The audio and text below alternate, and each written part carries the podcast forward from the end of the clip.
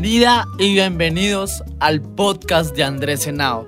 En este podcast quiero darte las herramientas que cambiaron mi vida y estoy convencido que si me funcionó a mí, ¿por qué no te funcionará a ti? Todo lo que diré es desde mi experiencia. Creo que si este mundo aprendiéramos de los errores del otro, sería un mundo desarrollado. Primero que todo, quiero darte las gracias por escucharme, por seguirme, por compartir mis videos y ayudarme a que mi mensaje llegue a impactar e inspirar a más personas. Ahora sí, comencemos con ese gran podcast. A menudo veo personas que, y me incluyo, que nos dedicamos a criticar, a decir, vemos también nuestros padres, nuestros familiares, nuestros amigos, diciendo: yo con estas personas no me junto, yo con estas personas no voy, yo con estas personas me ponen incómodo, me da rabia estar con esta persona. Si esta persona va a esa fiesta o va a ese lugar, yo no voy. Y me puse a pensar y a cuestionar y llegué a una conclusión. Y es que siempre van a estar esas personas, donde vayas. Si te vas a España, a Nueva York, Colombia, siempre van a estar. También van a estar en los lugares como con tus amigos, siempre van a traer esas personas.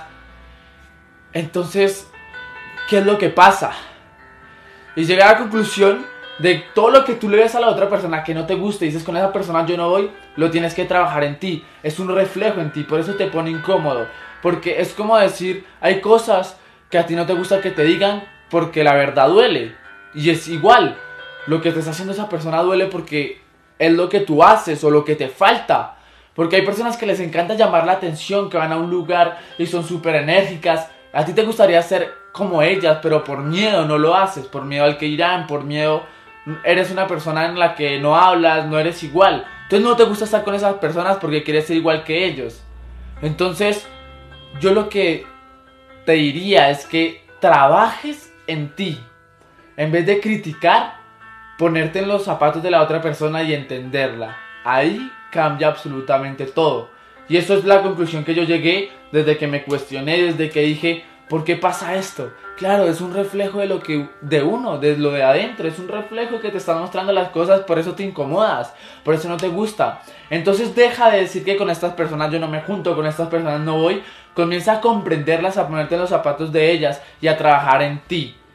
Porque cuando cambies esta mentalidad, todas las personas te van a parecer maravillosas, porque te das cuenta que cada uno tiene sus problemas, cada uno tiene sus circunstancias, son diferentes, su vida diferente, sus creencias diferentes y sus valores diferentes.